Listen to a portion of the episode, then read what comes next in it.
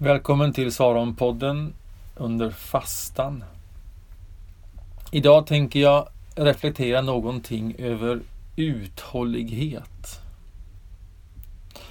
De första veckornas glädje över att den övning jag själv har gett mig den gör någonting med mig kan snart bytas ut i känslan att 40 dagar är en lång period.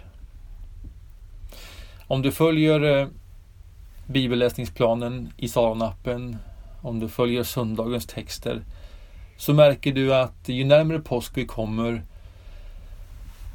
ju mer handlar texterna om som att de förebådar det som ska ske och hända i påsken.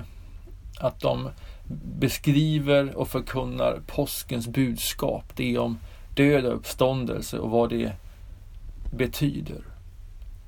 Så du vet bara genom läsningen av texterna att vi närmar oss crescendot, att vi närmar oss påsken. Det som är målet för fastan. Men fastan är en övning i uthållighet. En nödvändig övning. Vi vill ju så gärna ha allting snabbt. Att det ska ske nu. Att det ska hända genast. Vi omger oss med den typen av teknik.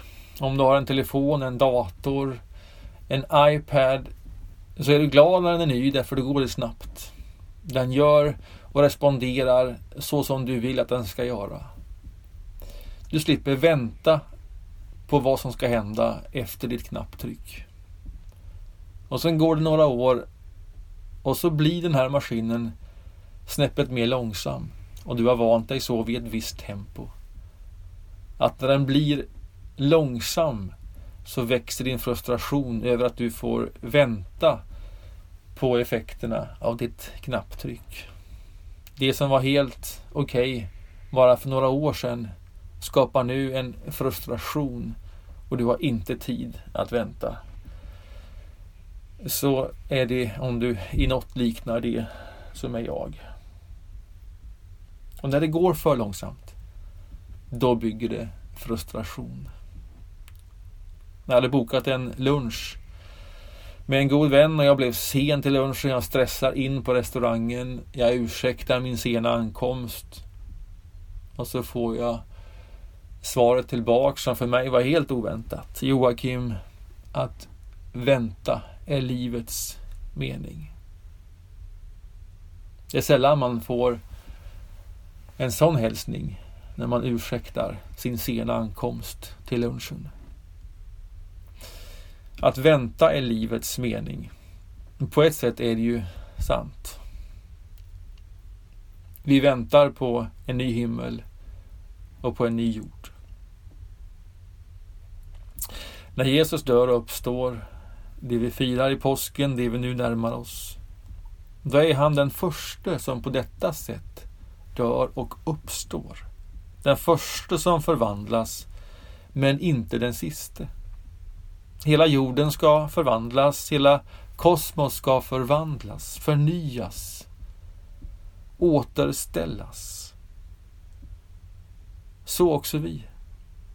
Vi ska återfå vår glans, vår avbild, att vi är skapade till Guds likhet. Vi ska bli lika Jesus. I den mening är ju att vänta livets mening. Men vi väntar ju inte med händerna i kors. Jesus gick före. Han dog. Han uppstod. Och just därför säger författaren till Hebreerbrevet och nu är jag tillbaks i kapitel 10 och vers 22.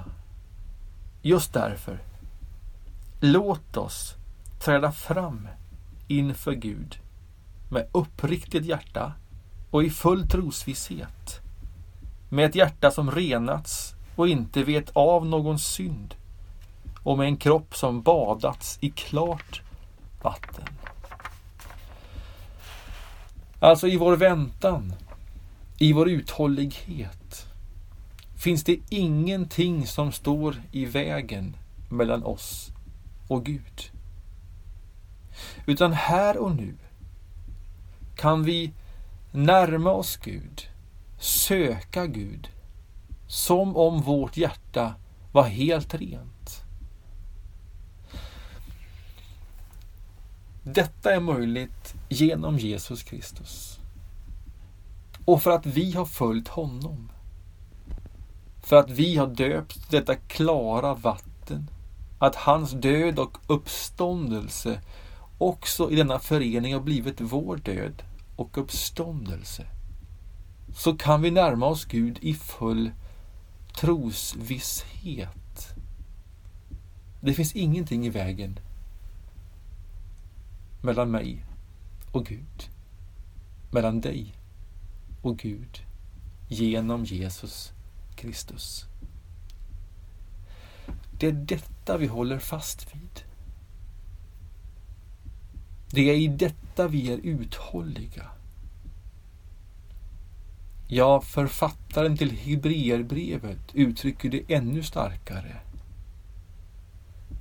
Vad gäller detta är vi orubbliga. Ty han som gav oss löftena är trofast. Fastan är en övning i uthållighet. En övning som vi alla behöver.